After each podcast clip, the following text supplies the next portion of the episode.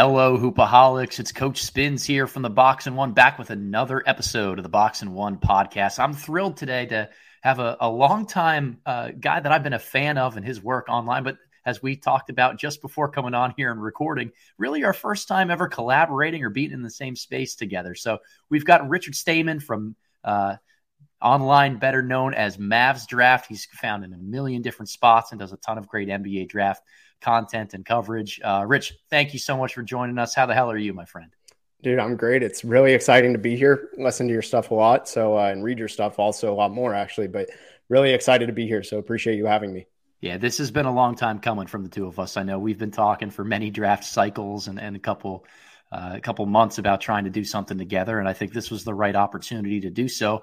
Uh, today, Rich and I are going to be driving diving into conference tournament previews as the Big Six, as they're known, the six major power conferences in college basketball are really tipping off with their conference tournaments. Might be the last chance to see some prospects before this season wraps up, and then a lot hanging in the balance as we get one final look at them going head to head with each other and teams that really know uh, their opponents well. But before we get to that, we've got a new segment here on the Box and One podcast, really going through something that's just on my mind lately. A quick 90 seconds of what I call the pregame speech just to get us fired up about basketball and and what's really been been on my mind. And today's is an interesting topic. Um, I keep envisioning this scenario where there is one major Cinderella that makes the Cinderella run of all Cinderella runs, and it's because they have recently moved up to the Division One level but actually have a roster filled with Division two players or guys who haven't been at that level for a long period of time.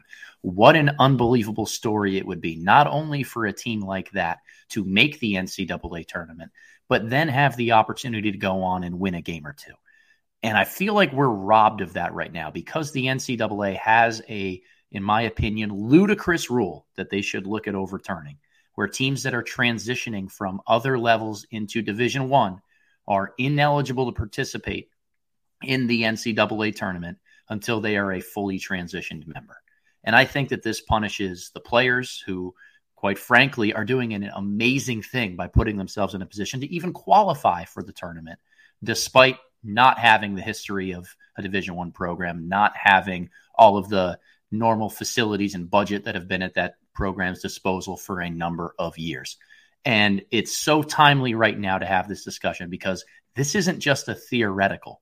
This is reality where Merrimack College up in Massachusetts has won the Northeast Conference in the Northeast Conference tournament. They were the best team throughout the entire season.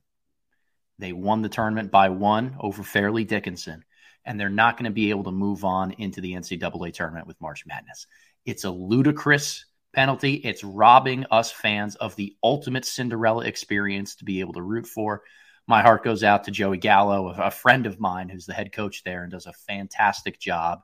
Like, this is just kind of a, a brutal situation. And as a fan of basketball, as someone who just wants to see some amazing storylines come to life in March, I feel like the NCAA is definitely getting this one wrong now that we're coming out of the locker room and it's time to get into actually what we're here to listen to, uh, Rich and I going back and forth on a lot of NBA draft stuff as we get through conference tournament previews. We're going to start in the ACC, Rich. And the reason for that is as we're recording this here on Tuesday night, uh, that tournament is actually already underway. We've had two first round games with Florida State and Georgia Tech playing earlier today uh, as well as you know an, another contest that that went there. And and as we're moving forward, I can't help but think that the ACC tournament, from an NBA draft standpoint, is really all about Duke. That the Blue Devils have the most NBA draft prospects for this year, as well as really some intriguing and fascinating guys that have been hard to peg during this draft cycle. So I'm going to do the thing that's very uh, dishonorable for a host of a podcast to do, Rich. And I'm just going to open up the floor to you to take this in any direction that you want here. Like, what is your take on the season that Duke has had, specifically with some of the prospects that they have moving forward? Yeah, it's been a, a roller coaster, just top to bottom. I mean, from the team perspective, I think we all expected them to be a consistent top 25 team. They haven't been that. They, their prospects, I mean, their top three prospects the third ranked one has probably been the best one all season from a college perspective, and Kyle Filipowski. Yeah. Um, actually, fourth, really. Tyrese Proctor, depending on where Tyrese Proctor was on whichever board you use. Tyrese Proctor looked a lot more raw than I anticipated coming over from the NBA Academy. Dereck Lively had a terrible non conference schedule outside of Maryland Eastern Shore, which Right. For those for those who don't know Maryland Eastern Shore, I mean they were fine in the MEAC. They were 17 and 12, but like it's not great competition. The one saving grace for him though is really since uh, you could you could stretch this however you want to cherry pick it. I like going back to the Miami game January 21st. Since then, it's pretty consistent. He's a solid six and seven with three blocks. He had a game against Miami, six points, 10 rebounds, five blocks, and he would do with a lot of that. I mean, the game against North Carolina was probably his very best flashing. He had four points. He had four points, two assists, 14 rebounds, eight blocks, and just one turnover. So you see those flashes of a dominant big man down low, and it's hard not to be intrigued. Uh, so I'm I still am holding on to my lively sock, and then Dariq Whitehead, I have no idea what to do with. I, I just, I really don't. Yeah, there. I mean, there's so many fascinating pieces here, and for those who haven't tuned into a lot of college basketball over the season, like Dereck Lively was, by most accounts, one of the number one prospects of out of high school coming into college basketball, and I think scouts were preseason a little bit more of a like late lottery, maybe mid to late first round guy on him because he is a rim running big man. He is more of a rim protector who doesn't have a ton of reliable skill away from the basket. And he had a dreadful start to the season where there were people doubting if he would even be a one and done. Should he come back to college basketball? He was overtaken in their rotation by a, a, grad transfer from Northwestern, Ryan Young, who really wasn't expected to have a lot of impact on that Duke team, was expected to be Lively's backup. But what we have seen, you mentioned that Miami game as being a, a turning point for him there in January. In the 13 games since then, again, six six and a half points, seven boards but he's shooting 68% from the field. He's blocking three shots a game, and Duke is 10 and 3 in that span. So, what Lively has done to turn around the season has not just saved his one and done draft stock and perhaps restored him as a first round draft prospect, which I believe he is, uh, but it has also saved the Blue Devils season and has them coming into this ACC tournament as one of the hottest teams out there. And I think that what that affords is more opportunity for us as scouts to watch guys like Tyrese Proctor, Kyle Filipowski, and Dariq Whitehead and try to get a better feel for where they kind of belong on boards. It's it's really challenging. So the lively context is key. The other context here is Dariq Whitehead suffered a ton of injuries over the summer and the preseason and just hasn't been healthy. Got banged up once or twice during the regular season as well and had to miss a couple of games but he's a six-six scoring wing who just doesn't seem to have much burst or separation off the bounce. His shot profile right now is very three point heavy, which is not something that I expected as much out of him coming into college. Were, were you pretty high on Whitehead coming into this season? Where were you at? Yeah, I, I didn't buy into the original like top five hype. I thought he was really intriguing as a three level scoring wing, was really how I'd seen him. But what it always worried me, I'm I'm I got it a little bit backwards. I thought the the mid range and the inside scoring would actually be pretty good, and the three point shot would lag behind. But it's actually kind of been the opposite, yeah. Where his three point shot and his touch have been fantastic because. Like I don't know how to describe the shot without doing it, but he does this thing with his guide hand and drives me nuts. Where he'll shoot and then his guy he has like a nail mailman, and I'm like, bro, like what? I hate I I'm a stickler for like a clean guide hand. And every time it just like he's like, you know, he just whiffed you on a handshake kind of thing is what it looks like. So I'm really shocked that it's been that clean and that successful.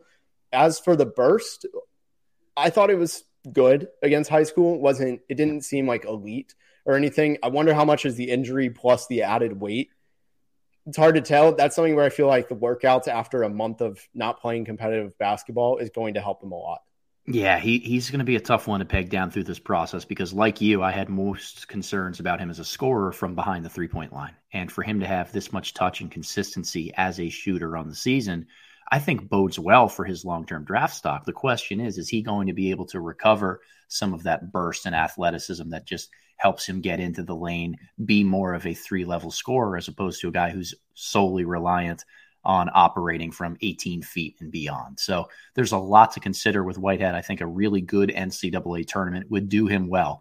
Uh, I had him as actually the top prospect in college basketball coming into this draft cycle. I was really high on Whitehead, and, and for much about his intangibles, his competitiveness, I think he's just one of those kids that you don't want to bet against. Uh, I, how much of that changes after a season like we've seen, I don't know, but he's going to be one of the stranger draft stocks to watch. And I, I agree with your assertion that there's so much that comes from the, the pre-draft workout process. Any thoughts on Kyle Filipowski or Tyrese Proctor and just kind of what you see from them, whether it's this year or in the future? Yeah, I think Proctor's the next year guy. I'm not I really liked him preseason. I thought his yeah. space creation and just shot creation ability would be better. I think it's a full off season in America. Like I think he came over kind of late too. I know he reclassified. I think it would do him a lot of good. So I like him long term, but with Filipowski, I've never really liked him in the high school element. Like I didn't think he was just. I was like, yeah, he's bigger than everybody and he shoots well. That'll probably translate, but I didn't think he'd do anything else. But I've actually been pleasantly surprised. He passes off of drives. He has a good motor. He knows where to be. He's a good rebounder too. Um, I think he's not the black hole I thought he'd be on defense. And like he's not great on defense by any means, but when you aren't a glaring liability where you can just be played off so easily. You can shoot, you have instincts. I think there's a spot for you when you're 6'11, seven foot. So I've been impressed with what I've seen from him. Yeah, I think of him as a late first round guy right now, just because the offensive package is much more diverse than I, I saw coming into high school, uh, or excuse me, coming out of high school. I was able to watch him actually go against Dereck Lively in an AAU game a couple years ago, and, and those two were guarding each other and really going at it. There's one thing I can say about Kyle Filipowski, it's that he's hyper competitive. So I, I, those are guys that I would want to bet on figuring out how to find a way to survive defensively in the league. Certainly doesn't help that he's almost seven feet tall. Um, where where are you at on the rest of the ACC here, Rich? Do you have other guys that that you think are either first round draft picks or anybody that stands out to you? Because outside of Duke, like this is a really confusing type of field. Yeah, there's there's like four guys who I like. Obviously, um, if anybody who's listening or you yourself have been following and you know who I'm going for here, but Isaiah Wong is my guy. Yeah, you know you mounted yep. Oh yeah. so Isaiah Wong is my guy. I mean, I think um, First of all, he's listed at six four. He's, he's not six four. Um, he's probably six two and a half if I had to guess yeah. at most. But I really do like him. He just won ACC Player of the Year. I think he's at the minimum intriguing. He's the best space creator in college basketball, in my opinion. Like he, I, I tweeted a video from what most guys would have ended up being the splits. He just he yeah. extended his leg as far as it is physically possible, had no pain or anything, went into it, did a spin, and just got the foul. It was crazy. So I really do like him. He's done everything scouts have asked him to do, improve the three point shot and the free throw percentage, reduce the dip. I like him. Judah Mintz is an intriguing freshman. Um, I liked him a lot out of high school. I was shocked he was such a late signee. And then Terquavion Smith, who I thought he's one of those guys where the three point percentage just doesn't add up to the what the eye test says. And a lot of it is that he plays – so far away from the line. Like they do not let him even go near the three point line. So like you're not going to be able to shoot 40% when you're shooting deep for what even is NBA can standard. So I'm intrigued by those guys. Um, those are like the big three for me. Yeah, I, I agree. I think those three guys are in a, a position to play themselves into maybe an additional role here during the ACC tournament and, and move up a lot of draft boards. It's, it's funny because all three are kind of undersized scoring guards to a certain degree. I think Judah Mintz is probably the best passer of that group, but uh, those guys are a dying breed at the NBA level. And even though we can see the talent and the upside and their ability to impact games, I just wonder how much room there is for them to really climb up draft boards because we're just trending so much more in the NBA towards length and athleticism, positional versatility, guys who can guard or play two through four it, it's it's going to be a challenge for those in that regard. But certainly good a good list of players to watch for those tuning in for NBA draft purposes. Anything else on the ACC from you, Rich? I, I think that's mostly it. I mean, yeah. really, for me, the test comes. I, I'm hoping to see one more round of Virginia versus honestly any of those guys that we just listed. It would be a miracle for Syracuse, but it is possible for Miami to meet them in the in the final. They're the number one seed against Reece Beekman. He is like the ultimate benchmark, I think, for where you want to see how your guard does. Just watch him play against Virginia. If they play well, that's probably a telling sign, and if they play poorly, could also be a telling sign. Yeah, and again, even a, a Duke Virginia championship game there would be a, a real thriller because, uh, you know, I, I, think for us it's the contrast of styles, right? Duke wanted to lock down the paint and and maybe have a little bit more mismatched stuff on the wings with their size with three through five and then Virginia really being able to take advantage of Duke's immaturity in the backcourt in some regard. So some fascinating games there in the ACC. Let's let's pivot now to the the West Coast. Uh, I think a lot of times we get accused of East Coast bias here and not giving the early spotlight to those guys out west. So let's dive into the Pac-12 here and and look, UCLA is a loaded team right now. They've been one of the best, if not the best team over the last six weeks in college basketball. They've got experience. They've got some fun young players on their roster. Adem Bona has climbed up my board a lot lately. Jaime Jaquez is just a very solid multi year college player who does have a pro future. Jaylen Clark, I think, might be the best defender in college basketball. And at six five with real length and great instincts, that could translate to the pro level. I know there are a lot of people who want to talk about Amari Bailey as well. Like this UCLA team is stacked. But before we dive into them, I just want to ask like, is there another 2023 draft prospect in this conference that you can reliably say will be there on draft night? I actually think there's two. And one of both of them, I think I'm higher than almost anybody else. One of them is Tristan da Silva, uh, brother of former Pac 12 prospect Oscar da Silva, who, uh, for those who wanted to know what happened to him, he's now on FC Barcelona. He's doing very well for himself in Europe. But Tristan da Silva is, I, I personally think he's just being scouted wrong. Uh, by a lot of people, not not necessarily by everybody or anything, but I think people are looking at him as this complete forward that Colorado is trying to make him out to be, where he's averaging 16 points a game, five rebounds, two assists, one assist, somewhere around there. He's playing some defense, but for me, it really stands out just how good of a shooter he is. I, I, think he's going to be a six eight shooting specialist that can do other things when asked, but mostly be an NBA shooter. And for me, when you look at just that portfolio, just the shooting, if you'd made him purely a shooter, I think he really sticks in the NBA. And then I also like Mouhamed Gueye from Washington State. It's really fun to gamble on 6'11 guys who can ISO and play and stand, hold their own on an island defensively. And yeah, he can shoot threes. Yeah, I mean, Gueye is an intriguing guy. I know everyone's heard his name come up a lot through the cycle. He had one of the better prospect games I've seen this year, actually, in their upset win at Arizona. I thought Gueye was fantastic for Washington State there. The da Silva one's a, a fascinating pick. He's not a name that we hear a ton coming up in draft circles, and maybe part of that is Colorado and the way that they're using him. But I also think part of it is that the Pac 12 is just kind of having a down year right now, especially in terms of draft prospects. There was a guy, Kel'el Ware, who's a freshman at Oregon.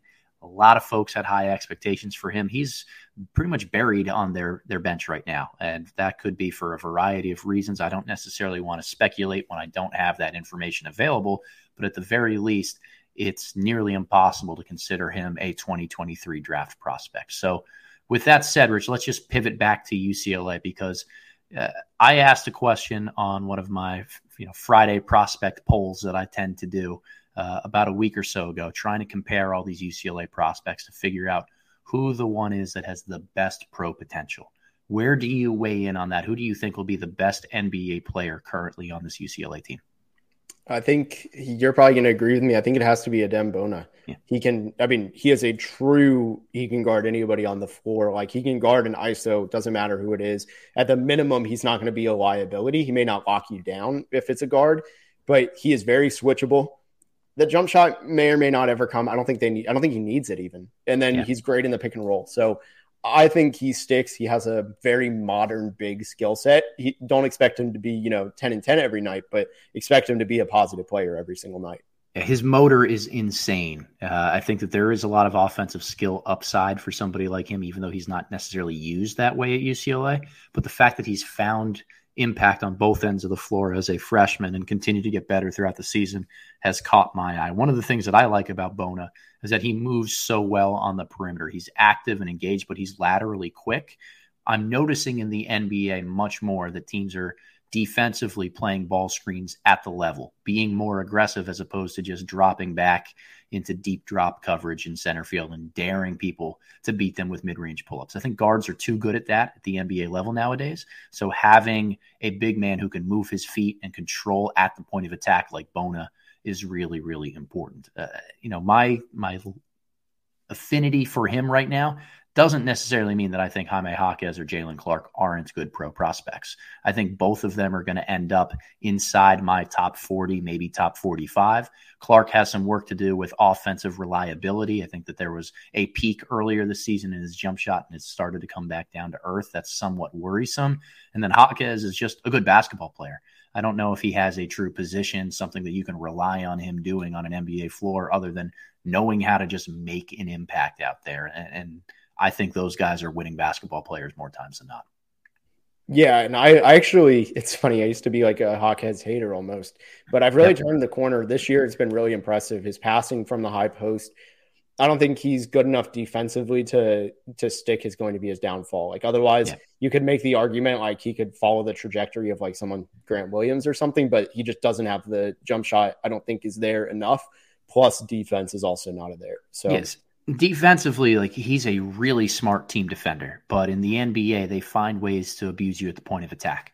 And I just don't know what position he guards well enough. But at the end of the day, I think that there's such a diversity of skills that he brings to the table that I'd be willing to give him a shot somewhere in the second round and just think that he can come in and, and help a, a winning team out by fitting into that culture. So that's really the Pac 12 as far as I see it. It's UCLA and it's everybody else. Like Azuolas Tubelis has some intrigue as a step out big man, but I worry about him getting played off the floor defensively. There is no high end lottery prospect this year. No Ben Mathurin, no like number one overall pick candidate like a DeAndre Ayton or Markelle Fultz. This is very much a back end of the first or second round heavy conference right now. So uh, if your team is controlling a high level pick and this is your opportunity to tune in for March, uh, I would steer clear of the Pac 12, to be honest with you. But that can segue us here to the Big East, which does have one prospect who I expect to be a lottery pick on draft night, and that is Cam Whitmore for Villanova. The Wildcats might not make the NCAA tournament. In fact, it's highly unlikely that unless they go out there and win the Big East tournament, that they'll be playing on the grandest stage here in March. That said, they've been really good lately, and Whitmore has found efficiency over his last few weeks. Where are you at on Cam? What are your thoughts on, on him as a pro prospect? And do you think that he's more of a top end of the lottery or back end of the lottery guy? I'm I'm honestly sticking with everything I've had preseason. I think it's been a little bit weird. He's also somebody who faced some injuries and in, in a just a learning curve almost because of it. I'm still holding my stock as like a top five, six prospect. I think somebody who is six, seven, give or take an inch, being able to be that athletic. I mean, his USA tape from the summer, granted the competition was very weak, was unbelievably yeah. impressive. I think that showed, and that was better spacing, I feel like, than college was for what he will be doing in the NBA, where he was doing hop steps and then just dunking, which that's a 2K move. And I don't know, when you see that stuff in real life, like the best of the best athletes pull that off. He's also a really tough shooter over contests. I think the creation will have to come. I like him a lot. I think he's going to be just, he fulfills that, fr- that frame kind of uh, archetype of what you want from a wing, right? Plays enough defense, shoots. He's going to pass, I think, eventually. I don't know how good he actually is now. I, I go back and forth. Yeah. And he can, you know, he can score at the rim. Like that's everything you wanted at a wing. He's a power wing whose tools you're going to bet on. And at the end of the day, he's 19 years old. He's one of the younger guys in this draft class who missed some considerable time in high school with different injuries, missed the start of this season and is still playing catch up. Finally has a true point guard or a lead guard in Justin Moore, who's been reinserted into that Villanova lineup over the last month or so. Uh, he was out for most of the season due to injury. Uh, we're starting to see what Whitmore looks like in a really well organized, comfortable situation for him. And it's an efficient basketball player who can really overwhelm teams with his power and athleticism. Like he is a top tier athlete and guy there. I agree with you. I have him kind of top seven or eight on my own board right now. I think more top half of the lottery, but uh, so many tools to work with. Now, yeah. Oh, go ahead. I was just going to kind of pivot here to the rest of the Big East, I think there are two other guys that are commonly getting some like mid to late first round looks on, on a lot of consensus boards. Is Jordan Hawkins, six five shooter at Connecticut, and then Colby Jones, kind of like a six four, six five power guard at Xavier. I consider him almost like a, a Josh Hart type, where he does a little bit of everything and just a smart, gritty, tough player on the basketball court. Is there one that you're a little bit higher on, and where do you kind of come in on both right now?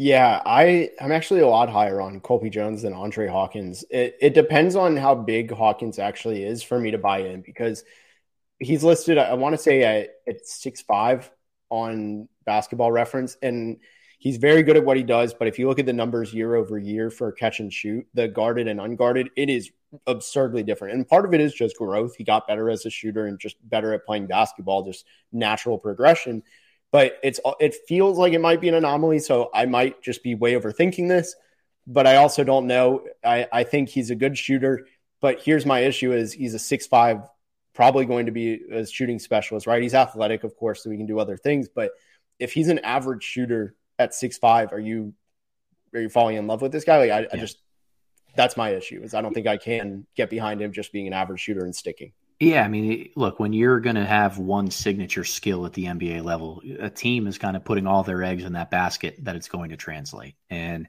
while Hawkins has had some lightning quick releases and some games where he can go absolutely molten from the field, he's also proven uh, this is in Connecticut's losses and in games where they struggle is typically where he struggles, where he's either inefficient from three or he's easy to take away. And one of the reasons he's easier to take away is even though he's athletic, he doesn't use those athletic tools to convert near the basket or put a ton of pressure on the rim. So he is very much an off ball guy, and that does give some concern give me a little bit more of a sales pitch on Colby Jones because like he's been unbelievable lately, but I've just been a little bit slower to buy into how that, that translates to the NBA level. Yeah, for me, I mean, over the summer, he was somebody who I was looking for returning prospects, and I really liked what he did because I want to say his his numbers were pretty low from three last year, but the free throw percentage was there, and the runner was really strong. And for me, I'm a believer in that stuff. I mean, it worked for Immanuel Quickley and Tyrese Maxey. I don't have a, a ton of like off the top of my head use cases, but it is generally reliable for touch on shooting. And now the shooting is finally there. But for me with Colby Jones, I feel like he does a little bit of everything. He's got a long, really long arms, has a great frame just a modern wing where if he's not scoring, he's passing. If he's not passing, he's playing defense in and rebounding. If he's not, you know, if he's having an off night defensively, he's probably scoring. So I feel like he's going to have a role. He's just that Swiss Army knife guy. His issue is though, I think he's also six five, six six. Will it be enough? But I think he's actually got longer arms. I, it wouldn't shock me if he ends up at 6'10, 6'11 wingspan. Yeah, he's he's definitely long and disruptive on defense. He uses that length really well. Uh, the Big East beyond that has a ton of guys who might be in that second round, kind of maybe even come back to school for another year discussion. Uh, Arthur Kaluma out of Creighton was one that I was really high on preseason. I'm not sure how I feel about him right now, and, and I think he might be a guy that needs to go back to school for another year. But if you were to pick one other player in the Big East outside of Cam Whitmore, Colby Jones, and Jordan Hawkins, who would you say is the best pro prospect specifically for 2023's draft? So yeah, that that definitely changes. I have an answer for two. So sure. I would actually say it's tough. I want to say Ryan Kalkbrenner because he's just so efficient, but also at the same time, Academy translate is my issue. I'll take a swing, even though I think this guy probably doesn't translate because of he's a like the, a tweener in the worst way. I'll go with Oso Ighodaro or Ighodaro. Mm-hmm. I, I, forget how to say it, but um, doesn't shoot. He he does have some red flags, but if you're willing to invest in just that he's a ridiculously good passer, and he can play defense, it, it's worth the swing. I think he's worth taking in the 50s. Are, are you gambling on him changing your franchise, being a key part of a rotation? Maybe not, especially not early, but there is chance for him to be a rotation player two years from now. Yeah, Ighodaro is a, a, really fun watch. Uh, plays for Marquette for those out there who haven't been able to watch them play. Like they're a super fun team. They've got two of the best passers in the country in Ighodaro and a point guard Tyler Kolek, who really know how to move that thing. A ton of long athletes and shooters around them. Like super fun, high paced team. Um, for me, I, I, keep leaning on Trey Alexander at Creighton as another one of those. Like, yes, he's a little bit undersized to play off ball, but really good feel with the ball in his hands, great touch, an evolving shooter, and somebody who competes on the defensive end of the floor at that point of attack position. So uh, I've started to really come around on Alexander as being a guy who could sneak into the top 40 on my board here in 2023. Uh, but there's a ton of depth in the Big East. I think any game past that first day, you'll find some fringe 2023 draft prospect and a ton of really good, fun teams to watch. That's just, in my opinion, one of the underrated conferences in, in college basketball right now. But one conference that is not underrated, at least in terms of pro talent, is the SEC. And scouts have been watching them for a long period of time because eh, by my nature, I think the SEC has the most length and athleticism, particularly in the front line of any conference in the country. That if you can score in the lane in the SEC, if you can be efficient from the field, that's going to translate better to the NBA because you're not going to be so surprised by how much length and size there is on the defensive end of the floor when you get there.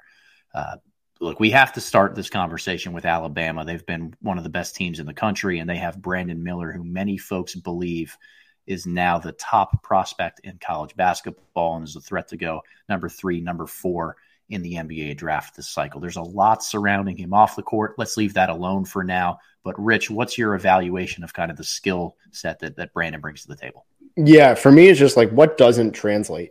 Like he's a six nine scorer. He plays defense. I don't think he's a black hole with the ball. He can pass. Like, what's there not to like? At the minimum, you draft one of the highest four players. Now, granted, a lot of this was said about the number three pick last year in Jabari Smith, and he struggled. But I don't think I think there's a major difference of the two, and and it's that Brandon Miller struggled going to the basket early in the year, and he's gotten much better at it. I think if you look before and after, I haven't done this myself, but I just imagine before and after that Houston game, the numbers are just drastically different. I think him he learned from a horrible performance. I think he went one 0 of 8. 0 of 8, yep.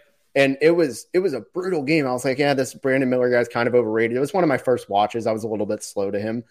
And I like I'd heard great things preseason about it, some of the secret scrimmages and things like that where he dominated. I mean, the TCU story is pretty crazy where he scored I think he had 33 points and 30 of them came in the second half. And right. and he wanted to guard like Mike Miles, all this stuff. It was a wild wild story, but I was I was very slow to him. But after that, you love seeing guys progress in the middle of the season, learn from what they've yeah. done wrong, and that's what he's done. There's just no like massive flaw to him, and we're in a in a draft where a lot of guys have like this one glaring flaw.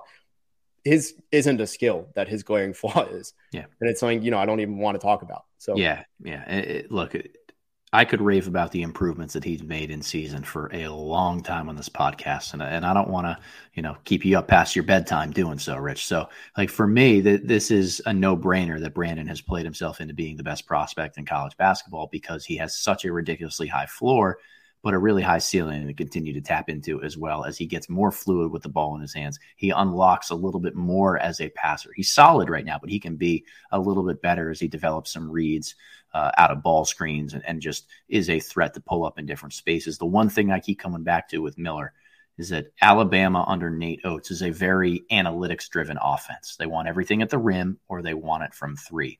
And coming into his college career, particularly the AAU level, he was very mid range heavy. Loved isolations, loved one on one plays, was a tough bucket at the elbow time and time and time again. I think that he's a real three level scorer at the next level and and that's something that has always been intriguing to me. Once he gets to a system that's going to allow him to be more of a threat in that area, he may really explode on the offensive end of the floor. Uh, outside of him, though, I think there are probably three lottery type of prospects here in the SEC. Cason Wallace from Kentucky is one. I want to put him on the back burner for a second because Kentucky is kind of a, an intriguing team to me that we may bring up in a second here. But Arkansas has the other two players Anthony Black, who's kind of a six seven or six eight lead guard, but not a very good shooter. And then Nick Smith, who's more of a six five scoring combo guard who has had some injury struggles this year and is, uh, quite frankly, probably the most to gain or to lose from a, a, positive run here at the end of the season, just because everyone's going to be looking at how he performs. What's your take on Smith and Black right now? And quite frankly, is this Arkansas team going to create enough floor spacing without really good three point shooting to showcase what either of them can do at their best? Yeah, that that's what worries me. Um, are you going to rely on Nick Smith, who's been he has high scoring upside, but he's been inconsistent in that regard. He makes some interesting decisions, to say the least. But also Anthony Black, like he's he's just not a great shooter. His form is very two motions and it, it's clunky, uh, but his touch is there, which is good. I, I, think touch is better than form, but at the same time, like you do have to get better at that. For me, I've seen Anthony Black. Um, I know you asked about Smith, but like Anthony Black, I've seen him because he's from Dallas. He's at Duncanville, or he was at Duncanville last year. I got to see him in private workout last year. He he is definitely very skilled six seven guard. I don't think he's a true point guard. I think he's like a wing who creates and plays yeah. some point guard, but he's not a full time point guard. For me, the issue is he's just he's so raw. Still, I think people are really forgetting that, which makes me excited about his ceiling. But somebody's got to unlock that. The rawness isn't a skill issue; it's really a passiveness issue. I feel like a lot of times, and and he's gotten more aggressive. I think he shows enough flashes that you can buy into it, where he'll play a little bit scared going to contact, going to the rim. You know, he doesn't want to shoot over a contest, things like that, where you've just got to get more confident and be okay with, hey, I might miss this and I might look stupid. I might get airball yelled every single time I touch the ball again. But at least, like, you know, it doesn't kill the flow of the offense. So that's my issue with Black. Real quick on Nick Smith. I'm much lower on him, I think, than most. I hmm. like the general scoring ability but I don't trust him to run a pick and roll, and that scares me a lot with a guard. When you're a guard and you cannot decisively run a pick and roll uh, other than just scoring for yourself, and personally, I don't think he knows how to time the screener as a pick and roll. I would love to pick your brain on that because I, I went and watched every pick and roll possession because it's really just not that many of his, yeah. including passes, and a lot of the passes are turnovers. His accuracy is rough. But the thing that stood out to me was he would see the screener come, he would get set. And granted, some of it was bad screening. Like those bigs aren't, you know, none of them are NBA prospects. Sure. But how much of it is him not knowing to how to time a screen and how much of it is a team issue. So I'm curious to pick your brain on his pick and roll issues. Yeah, I'm gonna have to go back and, and watch a little bit closer for that. Like, you know, I've I've seen a couple of Smith's games, but I have not done a deep dive on him individually to try to to find or, or unearth some of those things. I do find just off the top of my head that to be a little bit more of a correctable error that you can teach a little bit of patience that particularly at the nba level when there's a lot more spacing on the floor and, and guys who are professional screeners you can find ways to really make that work. Uh, but uh, to me it's more so the reads that's that's the troublesome part because that takes a lot longer to develop to have a, a feel for and to understand uh, particularly as a guy who's so wired to score and has the ability to make jump shots off the bounce. He's going to face a lot of aggressive defenses, and he needs to be quick and accurate at getting rid of the basketball. So uh, the challenge is we're not going to find the answers to any of that while he's at Arkansas because they are probably the worst spaced offense of any team that's going to make the NCAA tournament. And that's no fault of Eric Musselman's. It's kind of the players that they have on their roster, a couple injuries that they've endured with Trevon Brazile being out for the rest of the season. Like they're losing some floor spacing. And that does two things. One is it it makes it much harder for Nick Smith to have space to make those reads as a passer. So we're not going to find that out. But it also puts a lot of pressure on Anthony Black to – offensively, like his best skill is probably attacking the basket and then creating for others when he draws two. It's hard to draw two when the lane is already crowded and they're begging you to kick it out to somebody else. So this Arkansas team is going to be a tough watch moving forward. And I don't know what to do with that in terms of ranking Smith or Black because I like both a lot as individual prospects. I just don't think that they're going to be in a position to show well with the Razorbacks the rest of the year. Where, where are you at on Cason Wallace for Kentucky? I, I think I buy in enough. Um, You know, I, I know for those who watched his brother in the Conference USA at UTSA, like he was a bulldog on defense, and Cason shares a lot of those similarities. He works hard.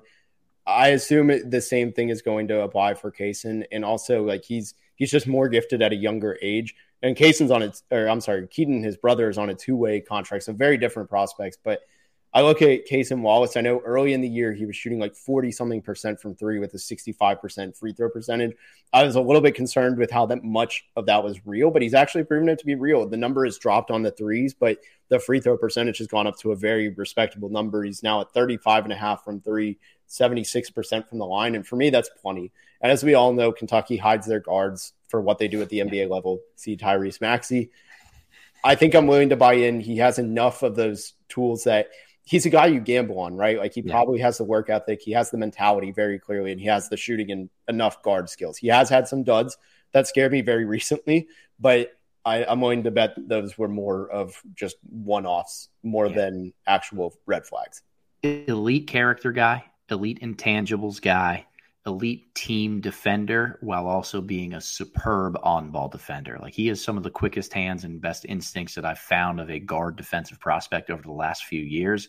I, I keep calling him like I, I'm no Kevin O'Connor and trying to throw out those like wonky ringer, you know, player comparisons, but like he's who Patrick Beverley thinks he is.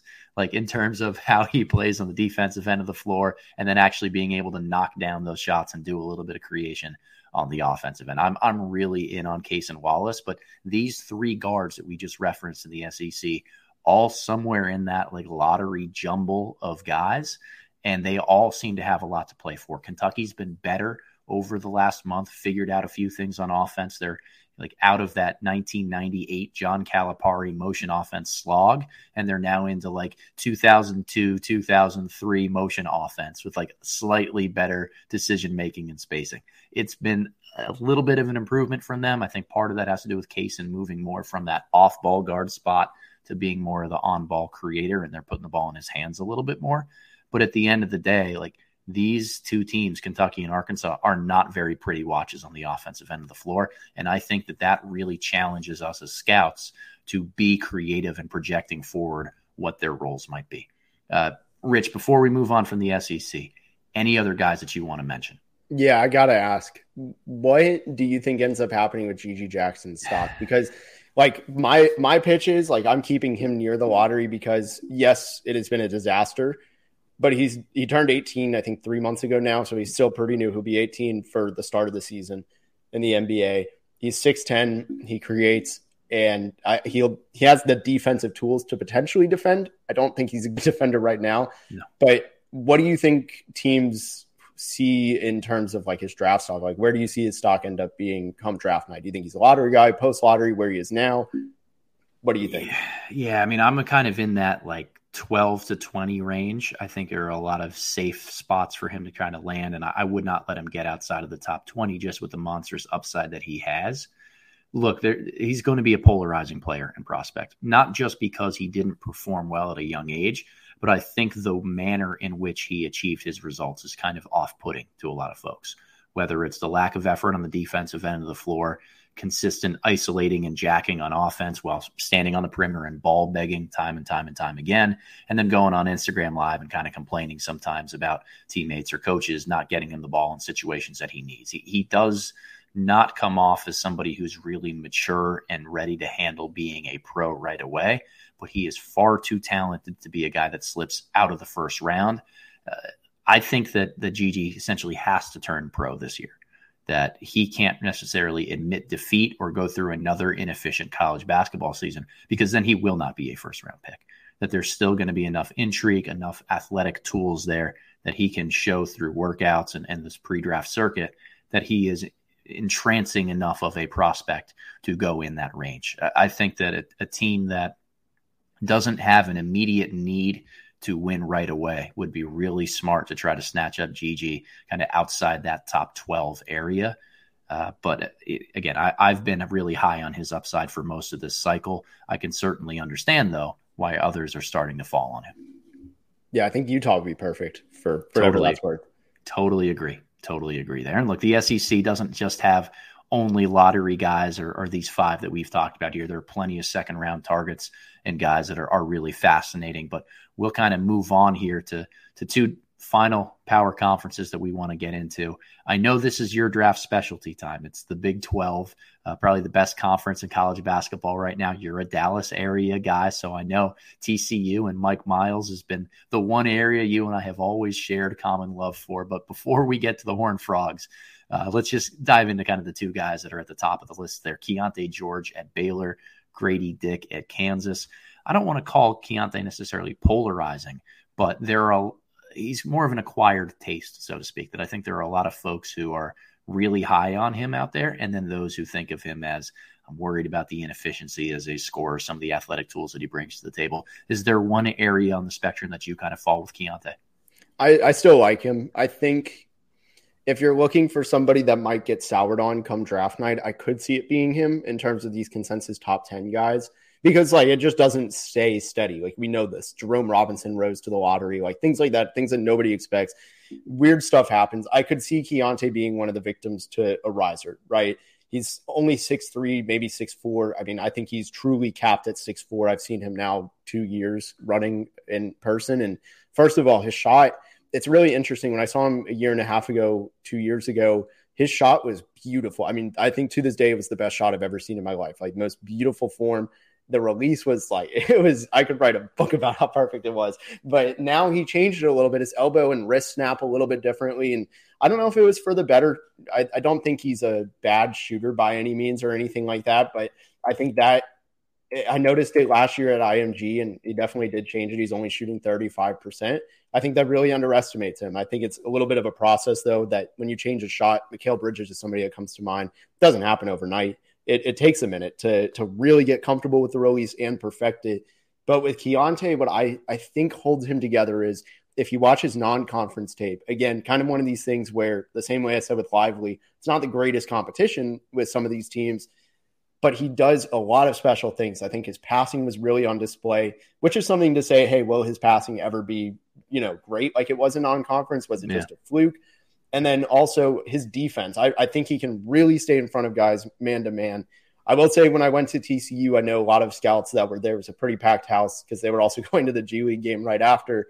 Um, they they were very sour on Keyonte. Uh, there were some higher level guys than just scouts there. And I, I, do know that there were some people that were souring on Keyonte because he just wasn't impacting the game at all on offense. Yeah, he can go through these spurts where he's electric from the field on offense. He makes good decisions as a passer. He's really hot from three. He can create for himself out there.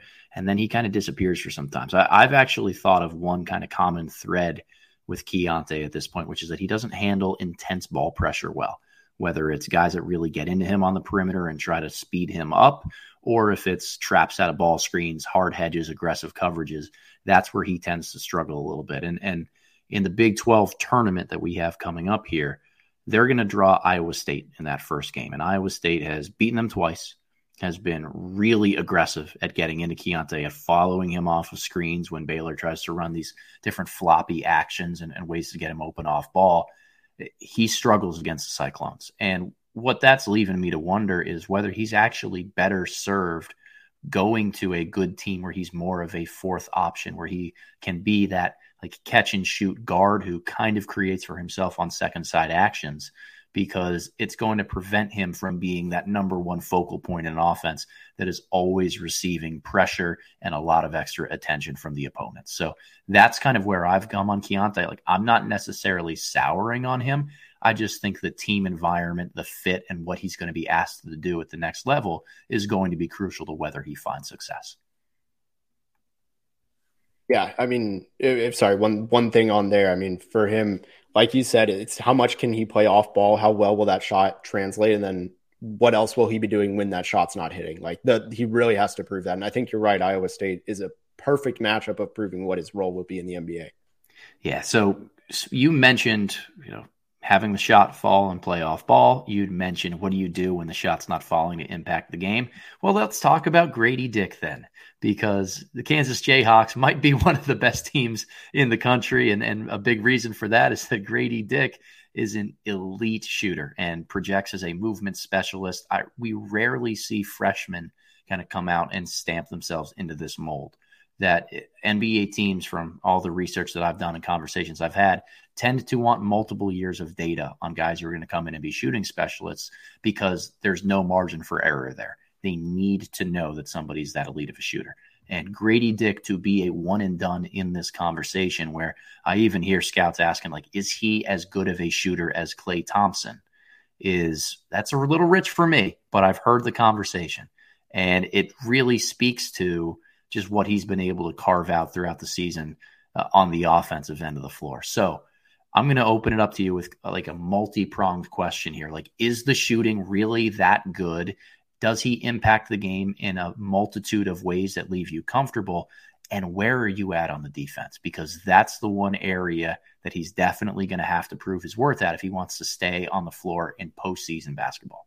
Yeah, I mean, I think for him, on ball, no, he's not a good defender at all. Um, he's rough to say the least, but he's smart. I, I, think he's an unbelievably, and this applies to both ends. He, he, is very intelligent on just on the floor. He knows where to be, he knows when to be there, and he knows how to get there. Like I, I think those three things, just really that combination, his feel for the game is unreal. He will rotate well on defense. On defense, he's not going to be somebody you can just easily switch on because they don't realize what's happening. He's going to fight to make sure the matchup doesn't happen. I, I think a little bit better than he's giving credit for. Also, he's six eight. He's going to have a little bit of a margin for error. As for the shooting, what's kind of crazy is he does all of his damage from the top of the key in the wings. He is not a corner shooter. For I, I have the numbers in front of me. He is seven of twenty-two from the left wing or from the left corner and eight of thirty-five from the right corner. So that's a combined like 20 something percent, which is really rough, which is crazy because he's already a great shooter. And let's be real, it's the easiest spot to shoot at. He's probably going to grow into that. So I get the I get the hype about him being such an all-time shooter. I think he is the best shooter in the class. Uh, I'll kind of get to that when we talk about Jet Howard because that's very obviously the the competition. But for me, if you watch the first 10 minutes of that TCU Kansas game, I was blown away. And also, there were 33 at least NBA scouts and, and executives there at that game. So he made a name for himself just from those 10 minutes where he would put up a three, immediately snake around the defender uh, and just get the putback, find somebody else. He just has such a dominant feel for the game. I really do think it elevates more than just his shooting. It makes up for his weaknesses. Yeah, it's it's funny you mentioned that because part of the reason he's the exception to the rule of wanting multiple years on guys to know if they're going to translate is because he knows exactly how to operate out of screens, out of the attention that he gets from defenses as such a lethal shooter that he he doesn't stop moving, he doesn't stop positively impacting the offense when he's out there on the floor really, really fun team construct player. It's just also going to take a, a solid team construct on the defensive end to mask some of the deficiencies that he has there. Rich, I got to do it for you.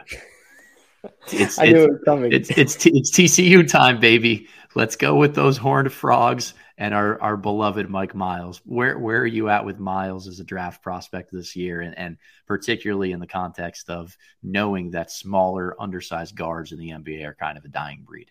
Yeah.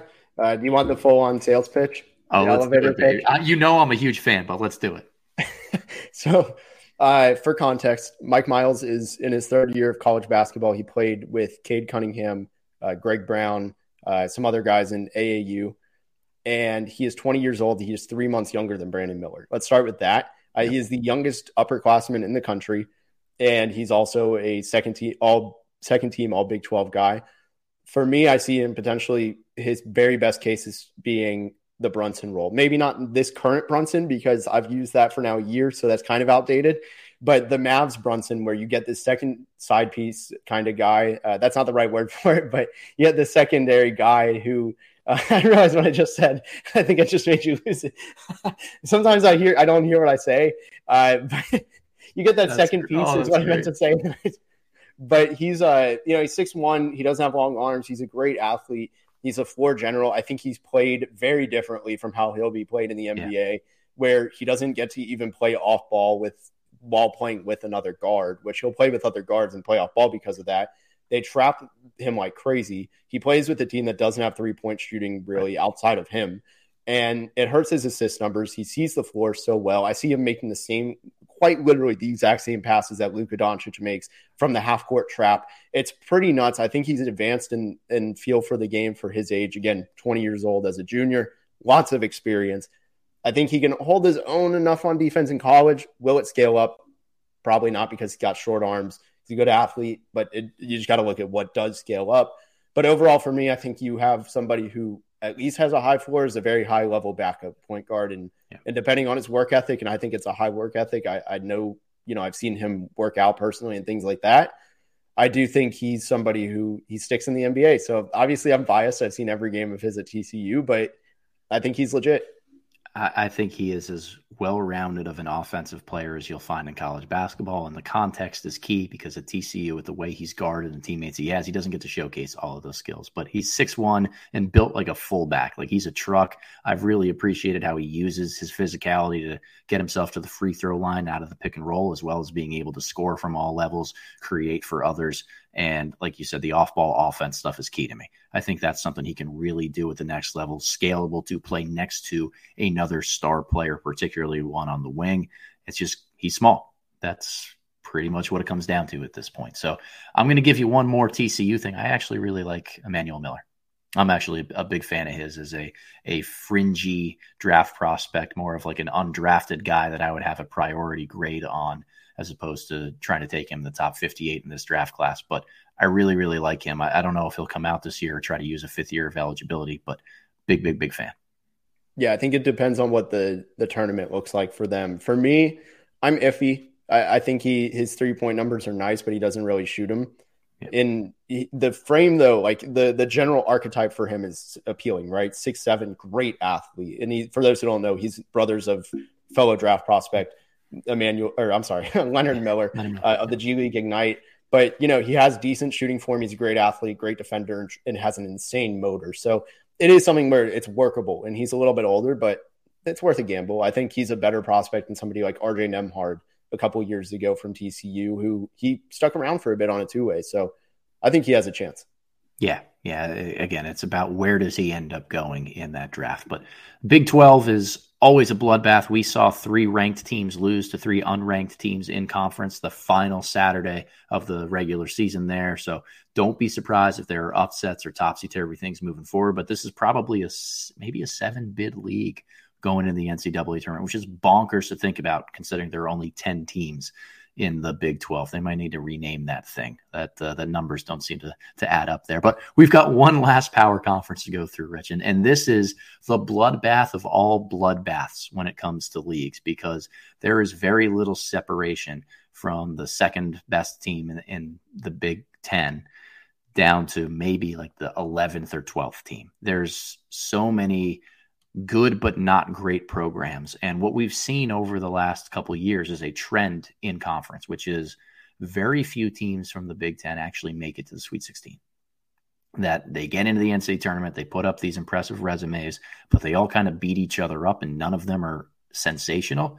And that leads to early March exits. So we have maybe four or five different NBA draft prospects that a lot of teams are going to be tuning into, particularly four or five first round guys.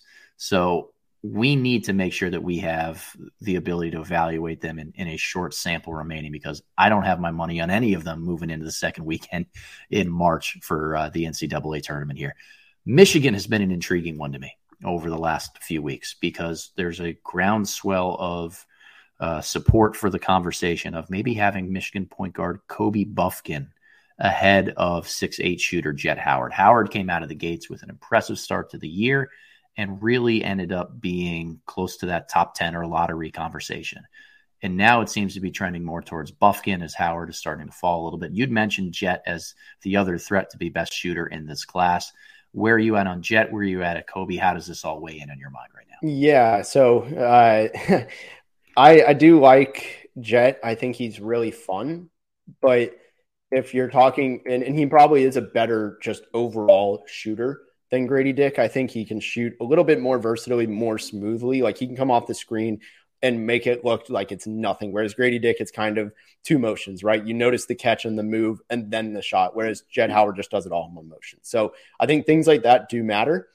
But what also matters for me is I talked about that feel for the game. And I just, I think Jet Howard's is a little bit, uh, I don't know the right word, maybe masked a little bit I think it's not terrible, but he will shoot you into some bad, bad shot, like just terrible shot selection.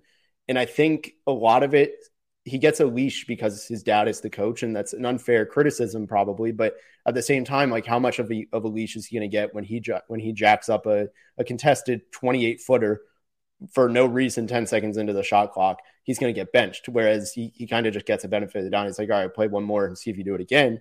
So the feel for the game just really worries me. The turnovers are low, but those bad shots are turnovers. So it, it's yeah. not a true turnover.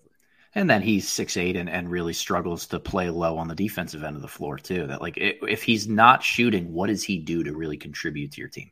And and that's my issue. Grady Dick he does other things because he finds ways to do other things. Does Jet Howard? I, I personally don't think he does. Yeah, right uh, now at least. I've been souring a little bit more on Jet. You know, I never really bought into like the top 10 hype that we were hearing. And a huge part of that was just the defensive end of the floor for me. But as the season has gone on, like he's had every opportunity to add different aspects of his game. I agree with the assertion that he shoots them out of games at times because he does have a long leash. And part of that is just Michigan. Like they don't have a ton of perimeter scorers, but what we've actually seen lately is Kobe Bufkin start to take that mantle and find his confidence as a pull up scorer, as somebody who can create his own shot. And a lot of that came while Jet was out with an ankle injury. That we saw Kobe kind of take the keys to the offense, be effective and efficient for Michigan, and really move forward with him. Are you a first round grade guy on Kobe Bufkin right now? Like, do you think he's going to end up going in the top 30? I, I think he's going to get there. I know, I want to say it was the Northwestern game when he had 20 points. It was like insane efficiency. There were a lot of NBA people in the building. It won a lot of people over. So I think things like that matter. Will him not playing in the NCAA tournament, probably an NIT team, change the stock? Who knows? He has the, he's a guy who has the potential to be like NIT player of the tournament or whatever, but who knows if he, he would even play. So I, I like him it's probably for me the reason he's not in my top 30 yet is just because I haven't really honed in on him as much as I should have. That's like a lack of just research on my end. But I think just from the raw footage I've seen, you know, just the raw like two, three mm-hmm. games I've seen, it's actually pretty impressive though. I mean, he runs a very clean pick and roll. He can shoot. Like it's a pretty modern skill set for a point guard. Yeah, big, decent size at like six four ish. Uh, so he's not a smaller guard. I don't think he has positional versatility, but he's certainly not small for his position. He's also really young for a sophomore. You know, he's the same age as Jet Howard, who is a freshman. Uh, so I think that there's something to be said for younger guys who he's not going to turn 20 until after the NBA draft. A lot of upside for him. Seeing the trajectory that he's on, I'm starting to buy in more as a first round pick. But he was definitely a guy that I heard about more right before this breakout of like, watch out for Kobe Bufkin. A lot of scouts were starting to buzz on him. And now that he's blown up a little bit more, I think that confirmation bias on the scouting side may lead to him really going in that first round area. Look, we've got two other freshmen in the Big Ten that are worth mentioning here. Jalen Hood Schifino, the point guard at Indiana, six five, maybe six six, really good feel out of ball screens, elite pull up shooter in the mid range going to his right, and a very good point of attack defender. Who knows if he can stretch defenses to three? On the other side of the coin, we've got Bryce Sensabaugh, the six five, six six ish power wing for Ohio State with true three level scoring potential, but kind of a lower feel guy and very abysmal defender at this point in his career. Uh, both of them kind of one and done prospects right now, but uh, do you have one that you favor more than the other? I, it's tough. Jalen Hood Schifino is one of these guys where he does everything you want him to do in, in the season, right? Where he starts out, the stats are a little bit rough. Him and both Malik Reneau, both five star, four star recruits, start the season pretty rough. They don't impact the game that much. And they progressively get better. He had one flash earlier this year where he had a 20, maybe it was even, I think it might have been a second 30 point game against Purdue a couple weeks ago now that I think about it. But he's one of these guys where he shows the flash and then kind of studies off and then he goes back and makes it more consistent where it's not going to be that high level, but he does have high level games on just lower volume. And then he has that massive breakout game like the Purdue game. And the Purdue game won me over so much. I, I think yeah. he ran if you want to watch the best pick and roll of any prospect, I think in, of just a one game sample size, watch that game because he made almost zero mistakes out of the pick and roll, both passing and shooting. And also my fa- my very favorite play. You said you know he's great going right. One thing I love, this is just makes me so optimistic, is that he has a left-handed floater already. I don't know if you remember, but like Devin Booker when he he hit a big left-handed floater in the 2021 playoffs and people are talking like this guy's right-handed hitting a moving right lefty floater like that's tough that's really tough so i like him a lot um, as for Bryce Sensabaugh, he's somebody who he has every physical tool. I think when you look at him on ball isolation, he actually is pretty good on defense. That's exactly where all the, the pros stop, or that's like the last pro and the only pro for him on defense because he just has no idea how to, he yeah. just doesn't know how to play defense. So, like, I, I don't mean to be rude, but like, it, it's really rough. He just does not know how to play defense. So, for that, I, I think Jalen Hood Schifino, his shot is real. Bryce Sensabaugh is a better shooter, but the field is a big gap. And yeah. to me, that's where Hood Schifino wins it's going to be flavor of the week for a lot of these Big Ten guys here because you've got Sensabaugh, who's high tools, low feel. You've got Hood-Schifino, who's a big guard with high feel, but some inconsistent production. You've got Howard, the tallest of the group, is a really good shooter, but you know the limitations pretty much everywhere else. Bufkin, who's that late rising, high upside guard. And then the last guy we haven't really talked about is Kris Murray at Iowa, who – you know, is a really good, in my estimation, role player in terms of how he projects to the next level. Yep. More of a three and D type of guy, but solid tools. Doesn't turn it over a ton or make very many mistakes. His twin brother Keegan, fourth overall pick last year. I know there's some people on the internet who ask those questions like, what is the difference between the two? Like, now Keegan's just much more polished of a basketball player in so many different ways, but Kris is, is a good prospect as well. Like, all five of these guys could very easily go in the top 23, 24 spots on draft night. We also could see one of them start to fall a little bit more, maybe one of them take a huge rise. Like, like we said, the Big Ten is a bloodbath right now. There's so many teams beating each other up and so many prospects that are failing to get separation from each other as a result.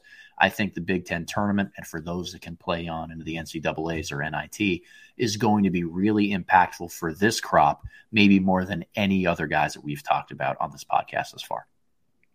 Yeah, I mean, I, I completely share the Kris Murray stuff. I don't think he's. I think he's a very late first rounder still for me, just because the age and stuff. But I do think he profiles well as a as a three and D guy. That's exactly what I see him as. I'm I'm curious. You don't mind me adding one sure. more name, and like you might know where this is going, but I really like Trayce Jackson Davis. I, I really do. I think I'll give you my two cents. I'm curious to hear yeah. yours, but he's a pick and roll big that literally just cannot play pick and roll anymore because teams have figured him out so much that they and there because there's defensive three in the key. Zach Edey can sit in the paint and go, no, thank you. And in the NBA, that just doesn't happen. And also, Trayce Jackson Davis is being game planned for a lot harder than he will be in the NBA. And that being said, he's still putting up 20, 20, and five almost effortlessly. So, what do you think of him translating? If you don't mind me uh, picking your brain on that. I mean, I, I, coached against Trayce when he was in high school, and remember when he was a little bit younger. Like his feel for the game has developed so much over the last several years. Uh, it's really insane though. He can put the ball on the floor and rebound and run and transition now, handle with kind of grace as guys are, are either pressuring him or other bigs are coming out of the lane. But I keep going back to the fact that he's very left hand dominant out of every year he's been in college basketball is kind of an undersized big. He's been asked to add a jump shot to his arsenal, and he hasn't really done it. And I think a lot of the the aptitude that he has comes from post ups right now. That he's a really high field passer out of double teams. He knows how to score effectively one on one on the block. I'd love to see him be that pick and roll big at the next level that you're talking about. Uh, but I'm I'm not as sold on the fit really coming in and being great for him at the next level. So I see him more as a second round guy that I obviously understand the tools and, and buying in on some of that, but uh, I'm just I'm not fully sold because we've been asking him year after year to try to add a little bit more diversity to his shot profile, uh, and he hasn't necessarily done it. That's fair. I mean, I know his free throw percentage has gone up. It, it would it shock you if he was just somebody, you know, at the combine, like everybody has to shoot? Like, what if he just shot randomly well? Like, he's just been hiding it or something? Like, I think it could potentially happen where he works on it for that month in between, and who knows? But I, I don't disagree with a lot of it. The size is really what scares me. Yeah, he has long yeah. arms, but it's hard to be a six nine big. Like, I mean, the comparison I have is actually a six nine big, and it's Dwight Powell like with defense, and Dwight Powell's been good. Um, you know, I, I, think he's a second round guy though, who returns good value. Is how I see Trayce Jackson Davis. Yeah, and, and I think Powell's just a little bit bigger uh, than Trayce, even in, in, that regard. So probably, yeah. But that's the the the six power conferences here. Rich, I, I got to tell you, this was super fun. We got to have you on again and, and, start doing some more stuff together because I, I really enjoy this. Before we get out of here, let the people know what do you have going on. What what new work can we expect from Rich, and uh, where can people find you? Appreciate it. You put up with uh, with me calling Mike or Jalen Brunson a side piece, so thank you very much for that. Uh, but no, it's been great. And also one one thing before I plug what I do, uh, you you scared me twice with baseball names. You said your your friend Joey Gallo, and I was very starstruck for a minute. And then he said Tyler Kolek, who I think was also a top draft prospect like back in the day, which I I knew him, but like you know that's just really uh, threw me off. I was like, all right, do I need to learn baseball real quick? I, I mean, like to talk on here at a high level, but uh, dude, really appreciate you having me. I I do locked on NBA Big Board. Uh, I'm on generally Tuesdays and Wednesdays with Rafael Barlowe, and then doing stuff just writing with SB Nation and Mavs Draft myself. So um, just kind of covering the draft, hoping to be at the combine in in uh, two months from now. So that's the next moves. Yeah, it's coming up, man. Uh, thank you all for for listening and following. If, if please leave a comment, uh, you know, rate, subscribe, do all those different things that everyone asks you to do with their socials. You can find mine on YouTube, Adam Spinella, the box and one underscore on Twitter. And then if you want any written content and, and kind of video stuff to follow up our discussions on each conference, we've got over on our Substack conference by conference previews of some of the best NBA draft prospects, as well as some thoughts there. But uh, until next time, we'll see you later, Hoopaholics. Thanks for tuning in.